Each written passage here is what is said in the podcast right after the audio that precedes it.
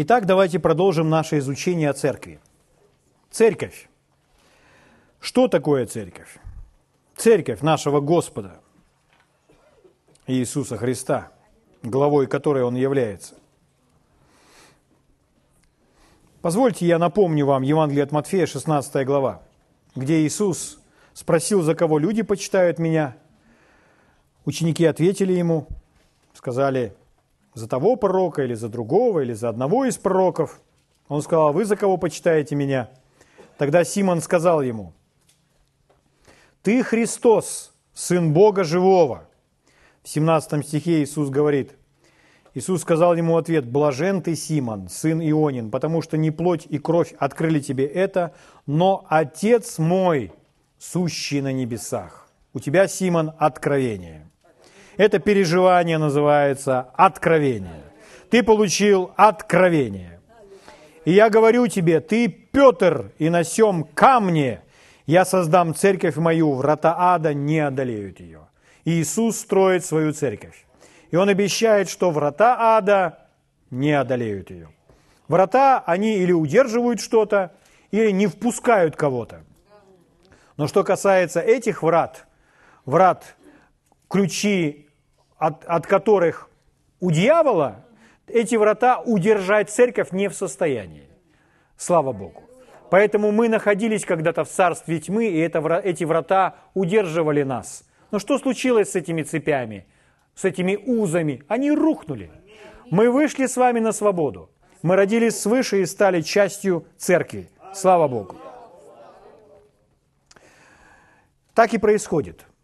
Снова и снова с жизнями людей по всему миру. Люди выходят на свободу. Поэтому церковь, она имеет силу. Как церковь проявляет эту силу? Просто проповедуя Евангелие. Когда Слово Божье проповедуется, Евангелие проповедуется, люди верят в это Слово, они рождаются свыше, они спасаются. Другого способа спастись нет. Если человек будет пытаться спастись посредством правильных дел, будет говорить, я буду стараться жить правильно, и тогда, может быть, я спасусь. Нет. Спасение есть только через Иисуса, только в Иисусе. Поэтому, веруя в Иисуса, можно спастись. Угу. Так ведь? Писание говорит нам очень четко, как человек спасается. Тот, кто верит сердцем, что Отец воскресил Иисуса из мертвых и исповедует Его своими устами. Тот спасется, говорит Слово Божье. Всякий, кто призовет имя Господне, тот спасется. Аминь. Поэтому очень важно, чтобы Слово Божье распространялось, распространялось. И для Слова Божьего нет уз. Ниш, никто, никакой дьявол, никакой бес, никакая традиция не может удержать человека в рабстве и в узах, когда он принимает семя Божьего Слова. Если только человек услышал истину, истина, которая приходит в нашу жизнь, она освобождает. Аминь. Слава Богу. Как в книге Деяния написано, Слово Божье возмогало – это Деяние, 19 глава, я вам прочитаю некоторые стихи. Написано, «Многие же из уверовавших приходили, исповедуя и открывая дела свои». Приходили исповедовались, говорили, оставляя ту неправильную жизнь, которая была до Христа. Дальше. «А из занимавшихся чародейством, колдовством, то есть это всякие колдуны и маги. Колдуны и маги освободились даже без молитв. Только из-за того, что они услышали Евангелие они обращались к Богу. Слава Богу! Они не нуждались в том, чтобы там их из них еще кто-то кого-то что-то изгонял. Человек, когда услышал Евангелие, он освобождался. Слава Богу. Нет, я не говорю, что не нужно изгонять бесов. Нужно. Когда нужно. Слава Богу. Итак, итак, из занимавшихся чародейством довольно многие, собрав книги свои, сожгли пред всеми и сложили цены их. То есть там много этих колдунов. Они все принесли эти книги, на большую кучу навалили, подожгли, сказали, все, прощай прошлое, прощай дьявол, я больше не буду этим заниматься. Совершенно другой ум, совершенно другое мышление. Угу. Как я слушал одного удивительного проповедника, что когда человек обращается, он оставляет все прошлое. Угу. Одного проповедника, которого зовут Ульф Экман. Так он однажды сказал так, что если вы приходите к Богу и вы говорите, что я был коммунист, а теперь я христианин, то так дело не пойдет.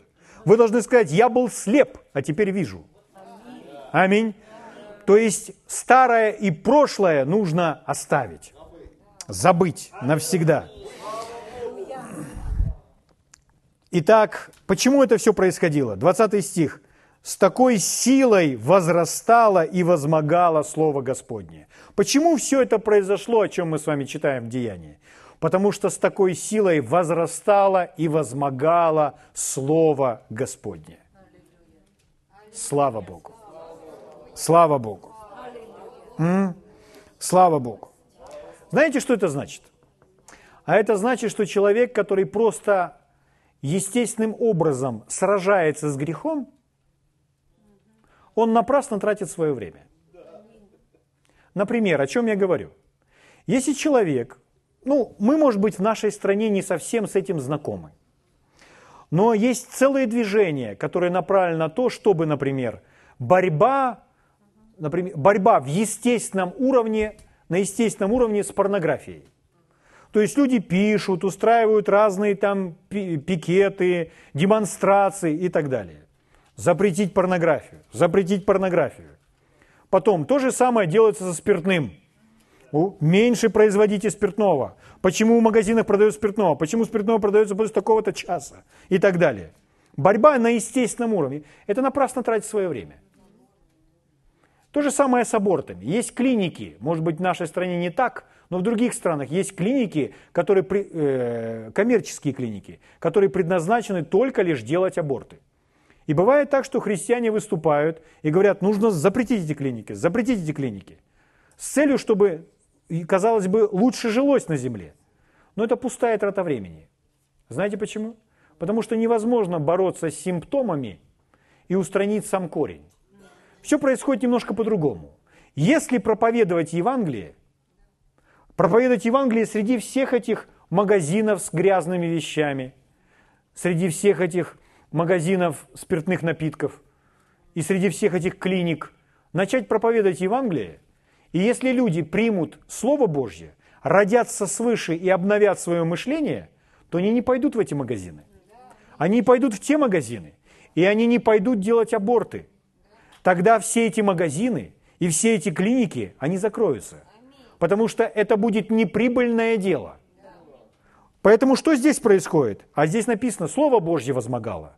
Слово Божье брало контроль в той местности. Есть из истории церкви известно, когда целые города спасались, целые города приходили к Богу.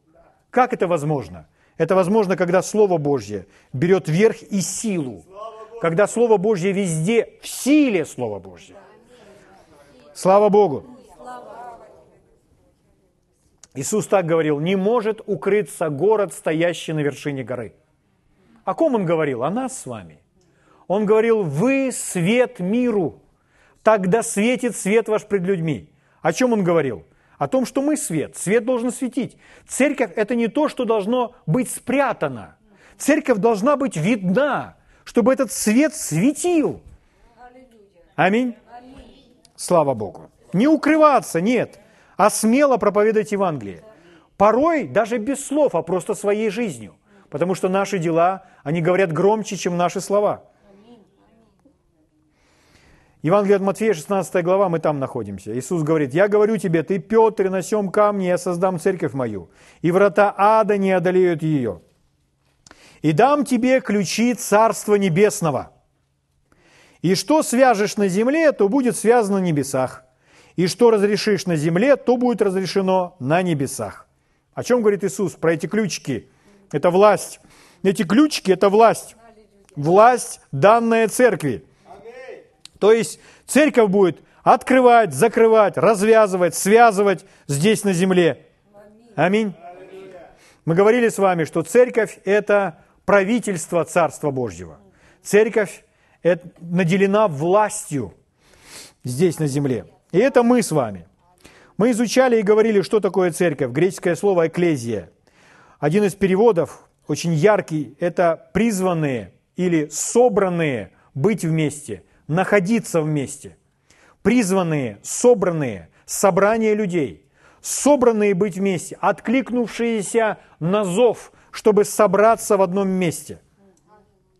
Собранные вместе, призванные вместе – это церковь. Когда речь идет о том, что церковь – это собранные в одном месте, подразумевается не только лишь физическое местонахождение. Подразумевается также, что мы становимся вместе, одним в своих мыслях, в своем духе. Поэтому это не только физическое местонахождение, а также и внутреннее, духовное местонахождение, что мы в одном. Угу. Слава Богу. Когда мы изучали о церкви, то мы с вами видели, что именно этого и боится дьявол. Дьявол боится единства. Дьявола очень сильно пугает, потому что он видит тот потенциал, который имеет церковь, если она будет собрана вместе. Поэтому это его приводит в панику, в страх и в ужас.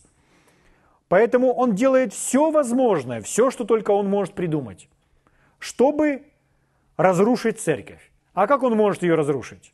Но ну, если церковь, призванная или собранная быть вместе, имеет над дьяволом власть, может легко его прогнать с любой территории, может смело идти и завоевывать новые и новые территории, идти вперед, проповедуя Евангелие, и ничто не удержит это Слово Божье, то что делает дьявол? Дьявол, он понимает, мы так с вами можем сказать, какие эффективные способы ищет, чтобы разрушить церковь. Так как церковь – это собранные вместе, то чтобы не было церкви, необходимо что-то сделать, чтобы мы с вами не были вместе. Если нас, мы не вместе, то значит нет и церкви. Поэтому делает, дьявол делает все, что угодно, только чтобы мы не были вместе. Угу. Он отделяет друг от друга, разделяет то, что он пытается делать. Библия говорит, что дом, который разделился сам в себе, он не устоит. Угу. Поэтому что важно для нас с вами, как для членов церкви, как для части церкви? Осознавать, что мы призваны быть вместе. И мы, мы здесь никто еще не совершенен. Поэтому в любом случае будут различные трудности.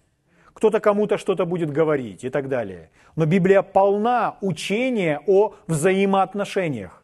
О том, что нужно прощать, о том, что нужно любить, о том, как с друг другом разговаривать. Аминь. И так далее. И говоря о церкви, чтобы церковь была успешной, она должна действовать по всем тем же принципам, по которым действует семья. Почему? Потому что церковь – это семья. И сейчас мы с вами коснемся этого вопроса. Итак, церковь, мы смотрели, это его тело, тело Господа Иисуса. Церковь – это его невеста. Церковь – это дом Божий, смотрели мы. И, наконец, церковь – это Божья семья. Мы читали с вами, что человек, который желает иметь служение в церкви, желает епископства, то одна из э, характеристик для этого человека – нужно посмотреть, как он управляет собственным домом. Почему? Потому что если в этом малом, в своем доме он может навести порядок, тогда он сможет навести порядок и в церкви.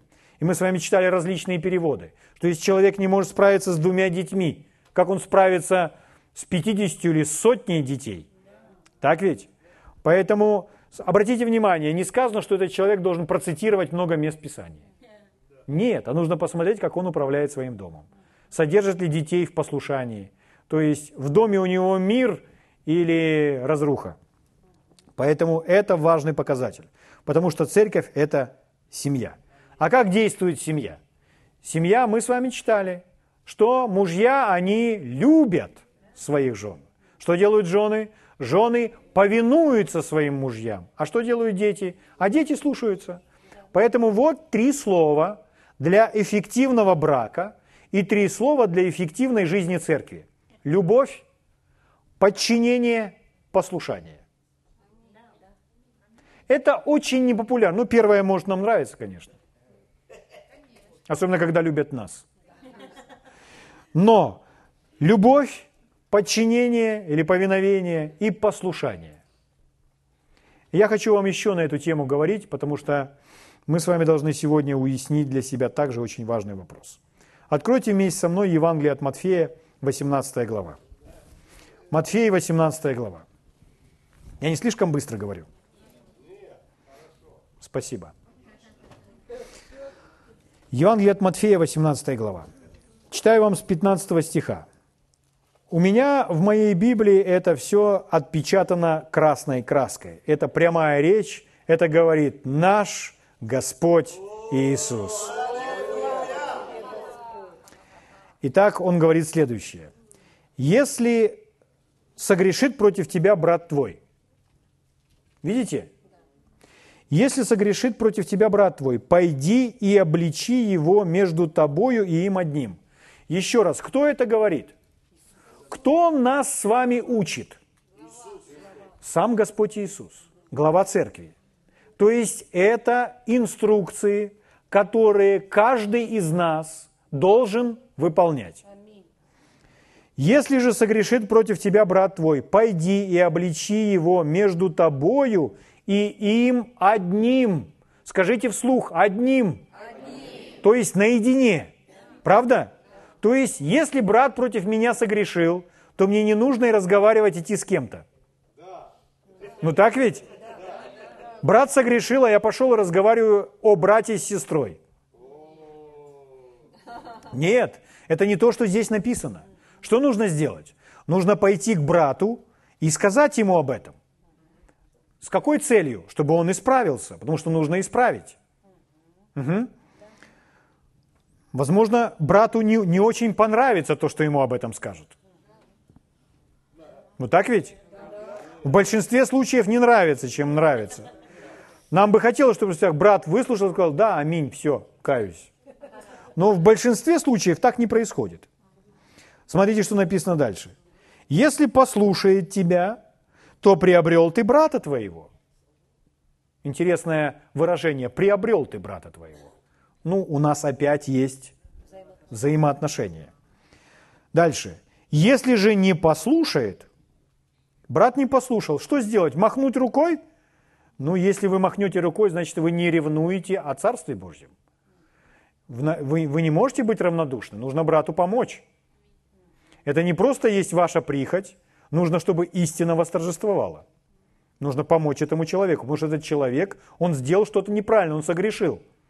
Угу. Итак, что мы делаем дальше? А дальше вот инструкции Господа Иисуса. Если же не послушает, возьми с собой еще одного или двух. То есть бери одного или двух и опять иди к этому брату. Приходишь с братом, и тут дальше написано, дабы э, устами двух или трех свидетелей подтвердилось всякое слово. То есть мы приходим уже втроем или вдвоем, и нас уже трое, и мы утверждаем того брата, то, то, что мы ему говорим, это истина, чтобы он покорился этой истине. Мы уже втроем тебе говорим, чтобы ты убедился, что это истина. Что дальше происходит? Если же не послушает их, скажи церкви. Это значит церковь. Большее количество людей. Если не все собрание, если собрание тысячное, то большее количество людей приходит большее количество людей. Ну, то есть вся церковь. Скажи церкви, и если и церкви не послушает, кого не послушает? Церкви. Церкви. Если не послушает церкви, смотрите, что дальше говорит Иисус. Это говорит Иисус. Мы с этим не спорим. Да будет он тебе как язычник и мытарь. То есть да будет он тебе как, ну, как неспасенный человек. Значит ли это, что он не спасенный? Нет. Но да будет он тебе как неспасенный. То есть можешь к нему относиться как к человеку неспасенному, потому что он ведет себя, не покоряясь истине. Вы видите?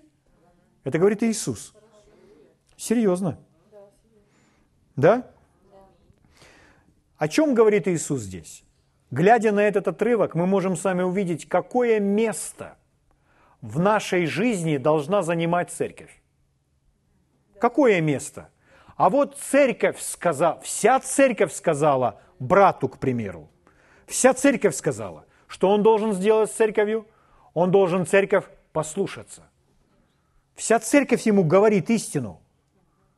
Послушайся, а он не слушается. Почему? Потому что церковь для него ничего не значит. Вот с этим мы сейчас с вами будем разбираться. Если церковь говорит, если вся церковь говорит, так, вот так, как ты делаешь, или то, чему ты учишь, к примеру, да, то, чему ты учишь, это неправильно. Вся церковь говорит, больше так не делай. Точка. Если церковь так говорит, он говорит, э, да что они мне будут указывать, все равно буду учить. Это как раз то, о чем здесь идет речь. Нужно что сделать? Нужно церкви покориться. Господь Иисус сказал, что если церковь сказала и не послушается, то будет он тебе как неспасенный человек. Угу. Итак, мы отвечаем с вами себе на вопрос. Какое место занимает церковь в жизни людей? В жизни каждого из нас. Какое место в нашей жизни занимает церковь? Что церковь для нас значит? Просто немощные люди? Просто немощные слабые люди? Или это тело Христа? Или это его невеста? Или это его дом? Или это его божественная семья?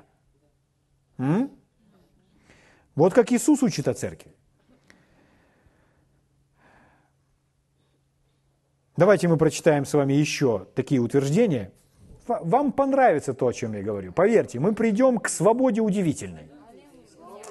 Откройтесь просто для Бога, и все будет сладко просто. 1 Коринфянам, посмотрите вместе со мной. 1 Коринфянам, 6 глава. 1 Коринфянам, 6 глава. С первого стиха буду читать. «Как смеет кто у вас, имея дело с другими, судиться у нечестивых, а не у святых?» Видите, да? Судиться у нечестивых, а не у святых. Разве не знаете, что святые будут судить мир? Если же вами будет судим мир, то неужели вы недостойны судить маловажные дела? Разве не знаете, что мы будем судить ангелов? Не тем ли более дела житейские? А вы, когда имеете житейские тяжбы, поставляете своими судьями ничего не значащих в церкви.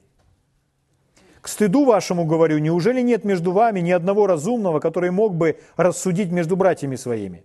Но брат с братом судится, и притом пред неверными. Я вам прочитаю другой перевод, чтобы немножко как будто переключить ваш ум и размышлять. Смотрите, другой перевод, как говорит. Послушайте внимательно, пожалуйста. Когда один из вас имеет спор с другим верующим, как вы смеете подать иск и просить светский суд решать это дело, вместо того, чтобы говорить об этом с другими верующими? Неужели вы не понимаете, что в один из дней мы, верующие, будем судить мир? И как вы собираетесь судить мир – если вы не можете решить даже эти малые вещи между собой? Неужели вы не понимаете, что мы будем судить ангелов? Поэтому, безусловно, вы должны быть способны решать обычные споры в этой жизни. Если у вас есть правовые споры по таким делам, зачем идти к внешним судьям, которые не имеют уважения в церкви? О чем Павел говорит? Как Павел высоко ставит церковь? Какое место в нашей жизни занимает церковь? Позволяем ли мы церкви говорить в нашу жизнь? Подчиняемся ли мы церкви? Да? Седьмой стих. «И то уже весьма унизительно для вас, что вы имеете тяжбы между собой. Для чего бы вам лучше не остаться обиженными? Для чего бы вам лучше не терпеть лишения? Но вы сами обижаете и отнимаете, и притом у братьев. Ну ладно, это их проблема. В чем проблема этих людей? В чем? Потому что церковь не заняла соответствующее место в их жизни. Они смотрели, чтобы решать эти проблемы на мирских судей и, и так далее. То есть они своими глазами смотрели в мир, в то время как церковь предназначена была для них решить все это. Слава Богу! Почему церковь не на правильном месте в жизни людей? Не занимает того места, которое должна? Потому что Бог не занимает того места, которое Он должен занимать в жизни этих людей. Угу. Вы можете увидеть, какое место занимает Бог в жизни людей, согласно того, какое место занимает церковь в их жизни. Потому что церковь – это его церковь.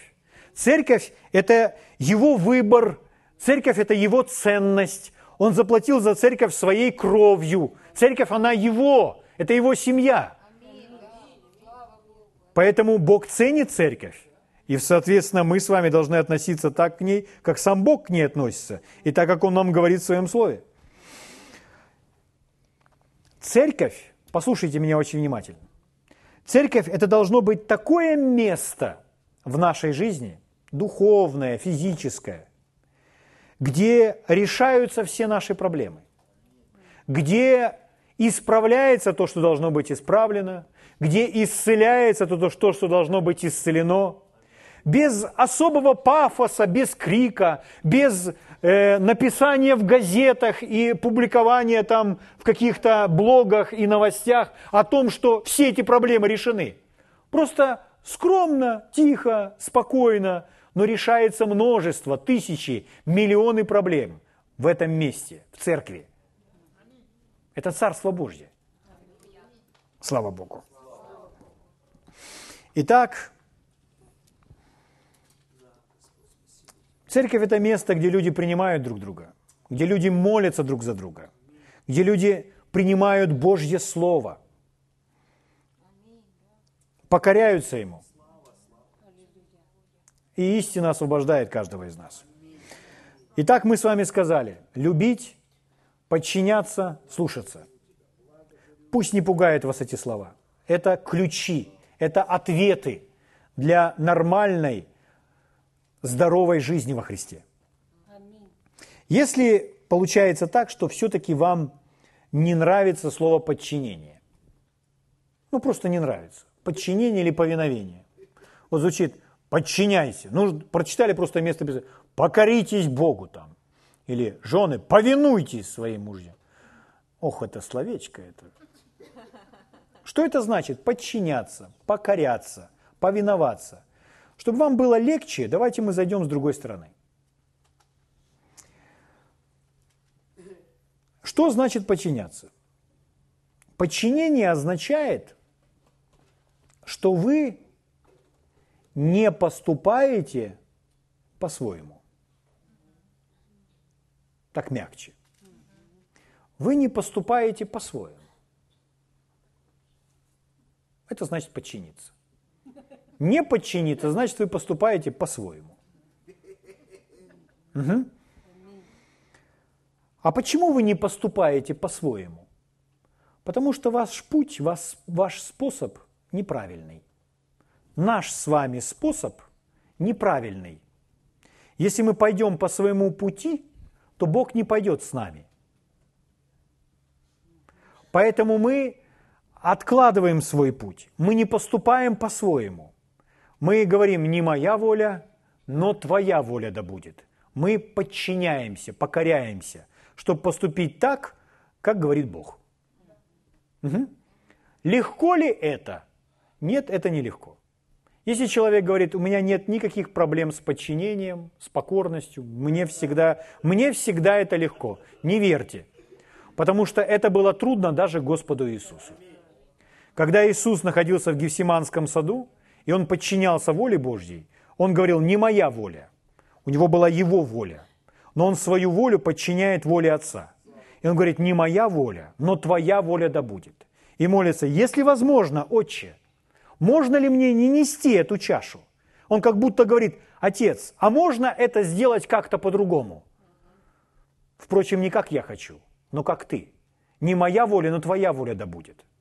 То есть нельзя никак по-другому. Отец говорит, сын, нельзя никак по-другому. Нужно пролить свою кровь. Нужно пролить кровь для того, чтобы все были избавлены от греха. Поэтому нужно пойти на тот крест, нужно умереть на том кресте, нужно пролить кровь. Поэтому сказано, он на подвиг души своей смотрит с довольством. Или он смотрит на то, что ему нужно совершить. И он радуется, в другом переводе написано. Почему? Потому что видит результат. Он видит, что он этим приобретет. Если, чтобы им всем было хорошо, и чтобы они все вошли в Божье Царство, мне нужно увереть мученической смертью на том кресте, я сделаю это. Если мне нужно пережить разлуку с моим небесным Отцом, я сделаю это, потому что тогда они все войдут в это Царство. Угу. Он видит, покоряясь Отцу, угождая своему небесному Отцу, мы приобретем великий плод. Слава Богу. Слава Богу. Поэтому Иисус просто покоряется. Ему не было это легко. Порой и нам это будет нелегко, но это значит не поступать по-своему. Покориться значит поступить, но не по-своему, а по-божьему. Аминь. Итак, мы отвечаем себе на вопрос, какое место церковь занимает в нашей жизни. Позволяем ли мы всей церкви говорить нашу жизнь? То есть, если вся церковь в один из дней к нам придет,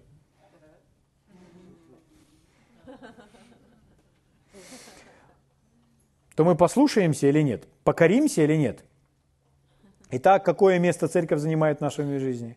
Какое место Бог занимает в нашей жизни? Ну, наивысшее место.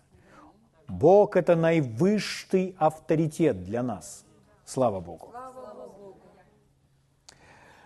Э, позвольте вам показать кое-что. Бог устанавливает определенные ранги в церкви. Откройте вместе со мной 1 Коринфянам 12 глава. 1 Коринфянам 12 глава. То есть ранги, они существуют. 12 глава, буду читать вам с 28 стиха. Здесь написано, иных Бог поставил в церкви, а дальше написано, во-первых. Во-первых, это значит в первую очередь. Во-первых, апостолами, во-вторых, пророками, это уже вторые. То есть есть нумерация. Эта нумерация исходит от Бога. Мы это в Писании читаем. Знаете, какое значение слова «апостол»? Слово «апостол» или «апостолос» греческое слово, мы знаем, что оно переводится как «посланный» или «посланник». Но одно из значений слова «апостол» другое, синонимичное значение этого слова. Это значит военный э, морской офицер, так называли военного морского офицера самого высшего ранга в то время. То есть это подобное адмиралу. То есть апостол значит адмирал. Скажите, когда Господь ну, посылает кого-то на передовую, там, где ему нужны, э, там, где ему нужно что-то изменить, то это самое передовое, самое важное место. Скажите, он будет посылать каких-то новичков, новобранцев, которые ничего не смыслят? Или он будет посылать действительно опытных своих генералов? Апостолов. Апостолов. Итак, здесь написано, во-первых, написано, во-вторых, потом написано, в-третьих, а дальше написано далее, то есть нумерация это продолжается. Аминь. Что значит подчинение или повиновение? Подчинение или повиновение – это военный термин, который подразумевает, что один находится под другим. Это очень непопулярно. В мире вы практически этого не встретите, потому что никто никому не хочет подчиняться. Люди не подчиняются, не покоряются своему начальнику, даже своему офицеру в армии. В армии так говорят, ну ты слушай приказ, а в кармане дулю держи. Но Библия не об этом говорит, когда говорит о подчинении. Подчинение возможно только от сердца, когда внутри человек покоряется и делает с желанием. Он обретает это желание, он заставляет себя согласиться. Угу. Итак, подчинение – это когда один находится под другим. Кто-то рангом выше, чем я, чем вы. И это неплохо. Это совсем неплохо, что кто-то надо мной рангом выше, а кто-то ниже. Это неплохо.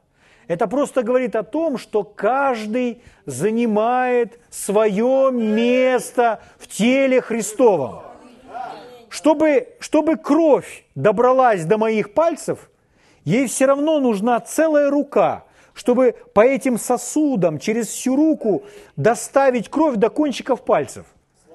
Поэтому это важно. Угу. Поэтому каждый просто занимает свое место в теле Христовом. Итак, смотрите, Библия говорит, покоритесь Богу. Что это значит?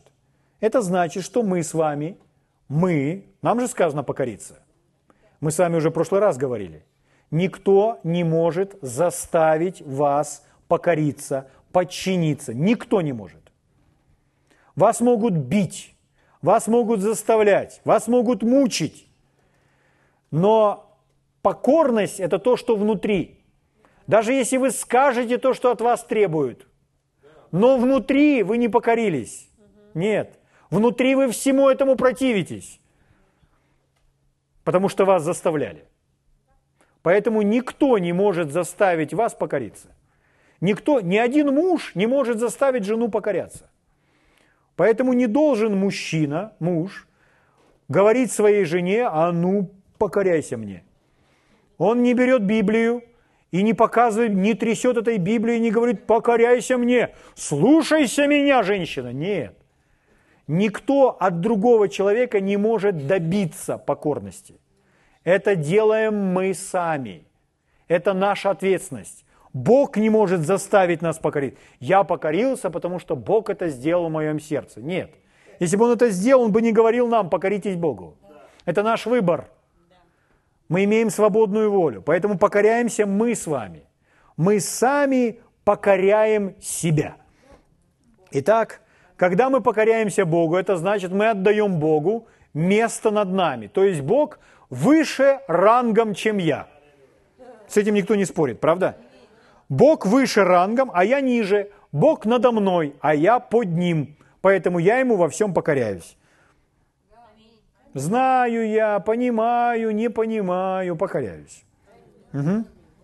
Слава Богу.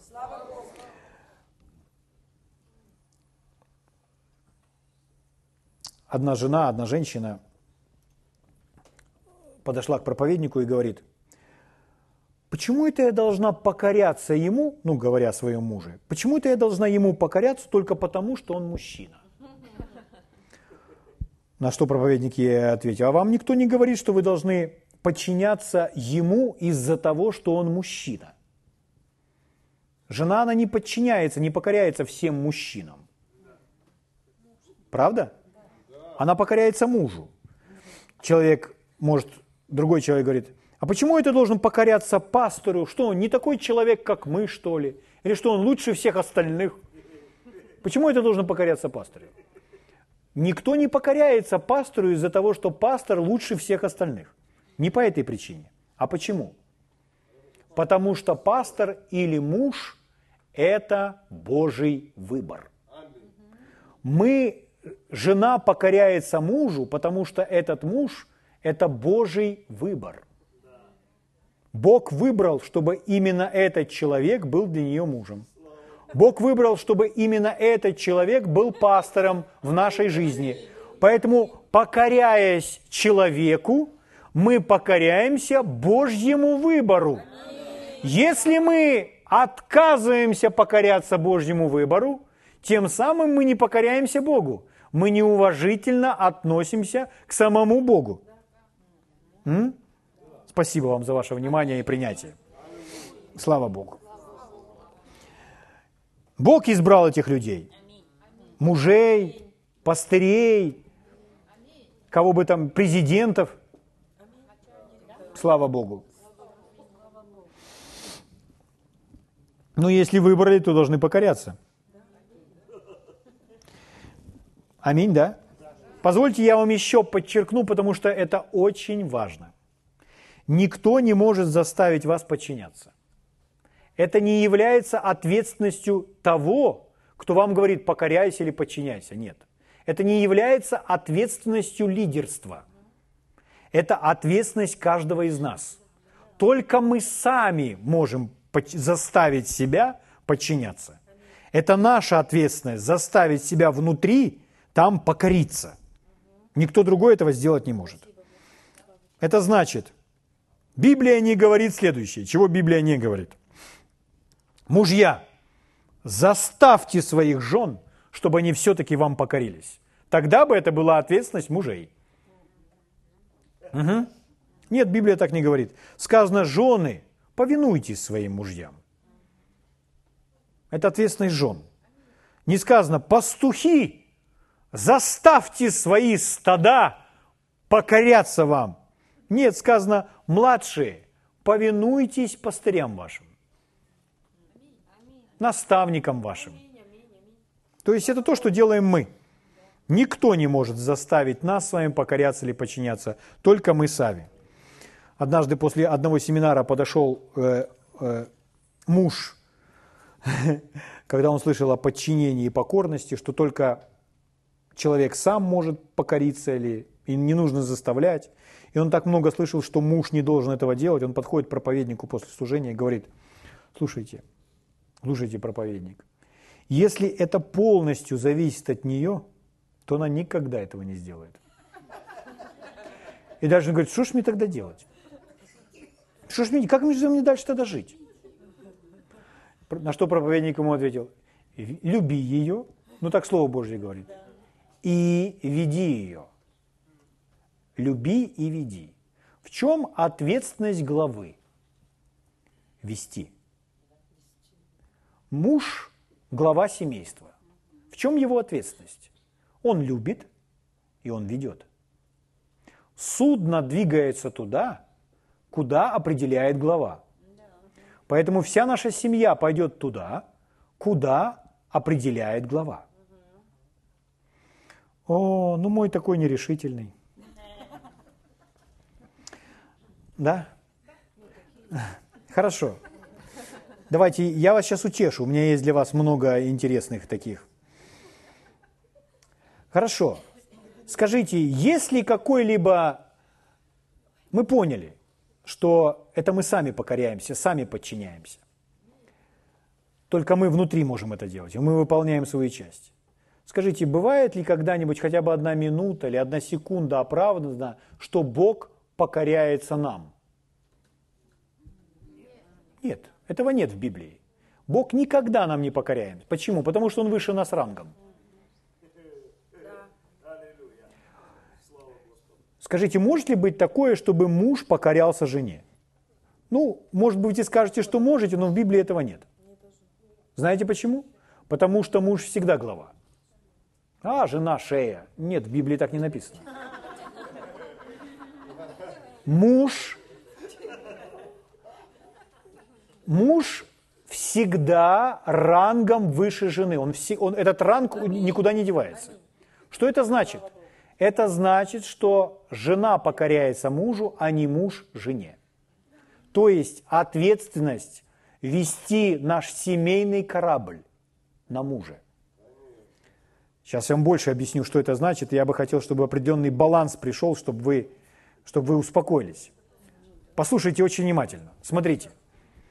Это значит, что муж, он может сказать так. Дорогая, я был неправ, я ошибался. А ты была права, а я ошибался.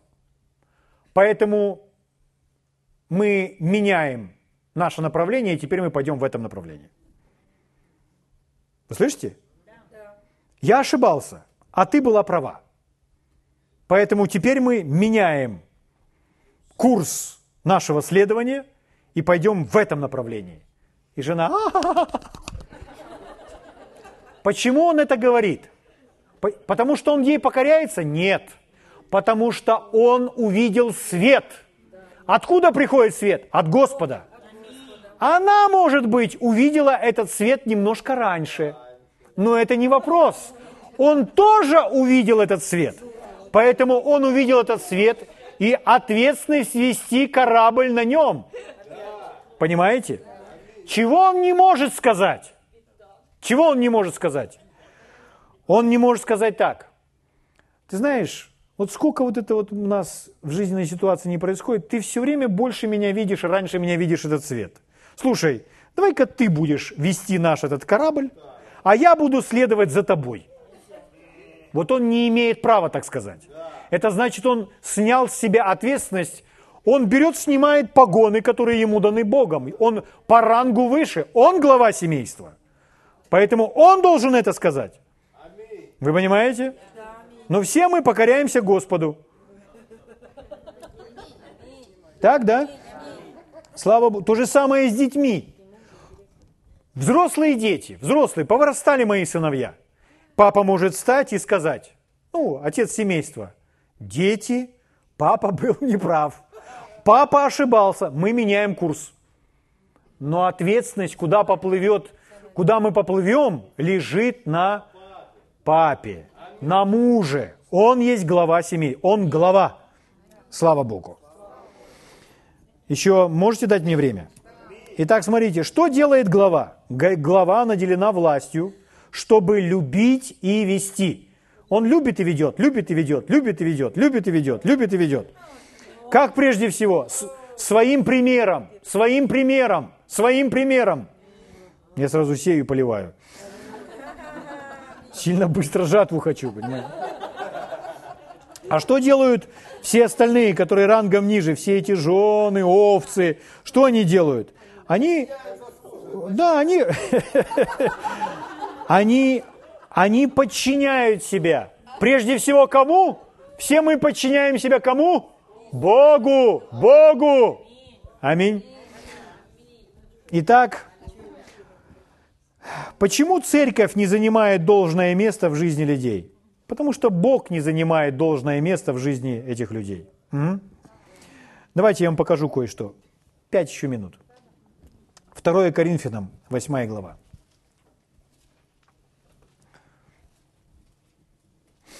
Я понимаю, что это не молоко, но для того, чтобы возрастать, нужно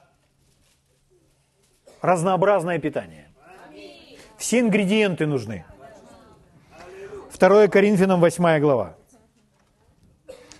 Я начну вам с 4 стиха, нас интересует 5. 2 Коринфянам 8. Здесь написано, они весьма убедительно просили нас принять дар и участие их в служении святым. И не только то, чего мы надеялись с этого момента внимательно, но они отдали самих себя. А теперь очень внимательно. Кому? Во-первых, Господу, потом и нам по воле Божьей. Кому они себя верили, отдали, кому они покоряются – прежде всего, во-первых, Богу, а потом и нам по воле Божьей. Угу. Итак, такой вопрос. Почему мы с вами покоряемся людям в своей жизни? Особенным, разным людям мы покоряемся в своей жизни. Потому что мы покорились Богу, прежде всего. Мы покоряемся людям в своей жизни, потому что мы покорились Богу. Потому что Он сказал нам, подчиниться им, этим людям. Например, женам он сказал подчиниться, повиноваться своим мужьям. Ну так ведь? Детям быть послушным родителям. Так ведь? Овцам следовать за своим пастухом, повиноваться наставникам, пасторам. Это Бог говорит. Итак, из-за того, что мы покорились Богу, а Он сказал нам подчиниться этим людям – если мы не делаем это, если мы не покоряемся людям, которым Бог нам сказал покоряться и повиноваться, то мы противимся кому? Мы противимся Богу. Аминь. Итак, к сожалению, люди имеют такое отношение. Ну, это везде люди имеют такое отношение, если речь идет о повиновении и подчинении. То есть они хотят, чтобы их ну, если вы меня хорошо попросите, то я подумаю, буду я это делать или нет. Что-нибудь такое, понимаете? То есть, во-первых, вы меня должны хорошо попросить, и я, а потом я подумаю. Это ничего общего не имеет с покорностью. Ничего общего. М? И из-за такого отношения церковь не растет так, бы, так, как могла, и не имеет того влияния, которая могла бы иметь. Есть классический пример истории брата э, Кейта когда он просто прибыл в Талсу, библейский центр Рема, и он сидел там в тех классах, молодой человек, молодой служитель. И когда он сидел на одном из собраний, он услышал в своем сердце. Он не слышал слышимого голоса. Он просто услышал в своем сердце три слова. «Помогай брату Хейгену». Все. Это сказал Бог. Бог сказал, что ты должен помогать этому человеку. То есть во всем повинуйся этому человеку, покоряйся этому человеку. Делай все, что он тебе скажет. Так ведь? Помогай брату Хейгену. Брат Хейген не знал его лично, они вообще не были знакомы. И он, он не подходил к брату Хейгену, чтобы лично узнать, в чем нужна ему помощь. Нет. Он не ожидал, что брат Хейген подойдет к нему и лично будет давать какие-то указания.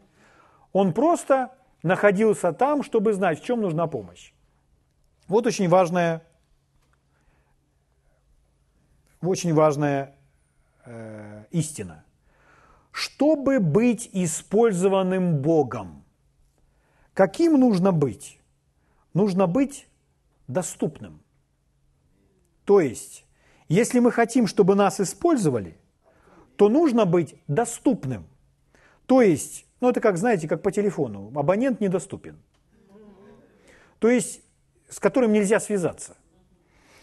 То есть, быть постоянно доступным, это значит, что вы всегда находитесь там, где необходимо.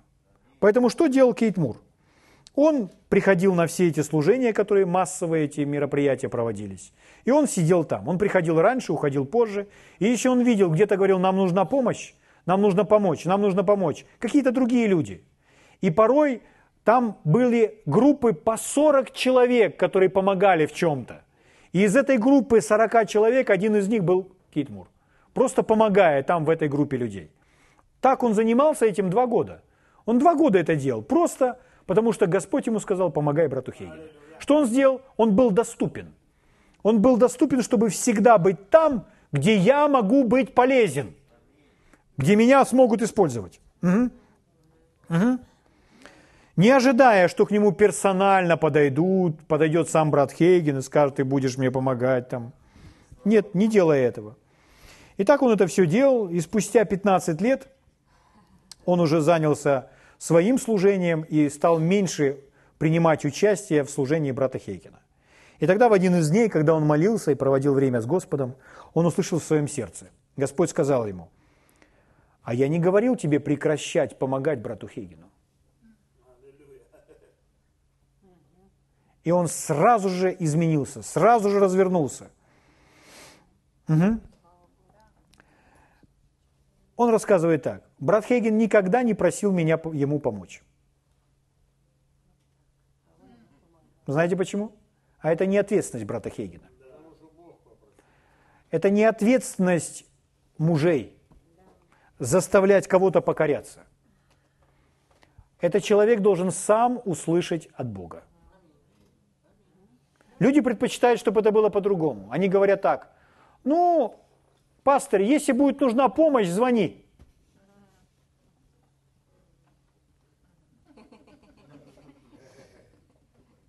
Я не позвоню вам. Если вы хотите помочь, приходите. Делайте все, что Бог вам скажет. Это между вами и Богом. А я буду выполнять все то, что мне говорит Бог. Если вы хотите быть используемы, будьте доступны.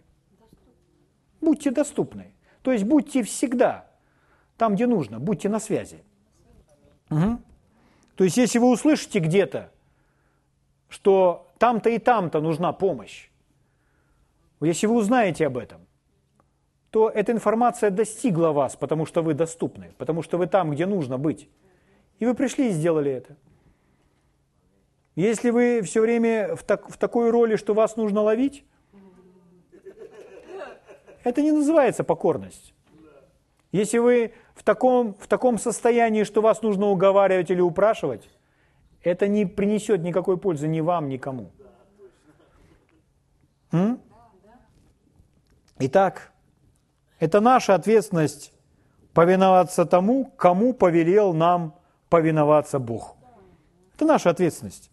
Никто нас не заставит, никто нас с вами не сможет внутри как-то так покорить, чтобы мы покорились. Это делаем мы сами.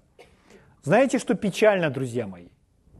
Вообще просто печально на сегодняшний день вообще по всей земле – Потому что люди не делают этого так, как мы с вами сейчас об этом говорим. Если бы все верующие, все дети Божьи повиновались Богу, откликнулись на Его призыв во всем, к чему Он их призывает. Если Он призывает пораньше вставать и идти на молитву, значит идти на молитву. Если Он призывает обратиться к Божьему Слову и больше Словом Божьим питаться, значит уделить время и питаться Божьим Словом. Если Он призывает, а Он призывает нас всех строить церковь и делать все от нас зависящее, потому что это самое важное, то покориться Ему и делать это. Но люди не делают этого. Они не делают, э, не делают то, что Бог хотел бы, и что Бог ожидает от них, что они будут делать. Почему? Почему они этого не делают? У людей нет времени. Или у людей нет желания, или еще чего-то, но причины всегда найдутся. Услышали меня? А теперь услышите еще следующее. Вот почему церковь слабая. Церковь слабая не из-за Бога. Церковь слабая не из-за того, что Дух Святой лишился силы. Церковь может быть слабая только по той причине, что верующие люди не откликаются на Божий призыв. Они должны любить, подчиняться и быть послушны. Аминь. Я думаю, что я вас не расстроил, а вдохновил. Идти дальше. Слава Богу. Давайте встанем на ноги и поблагодарим Господа.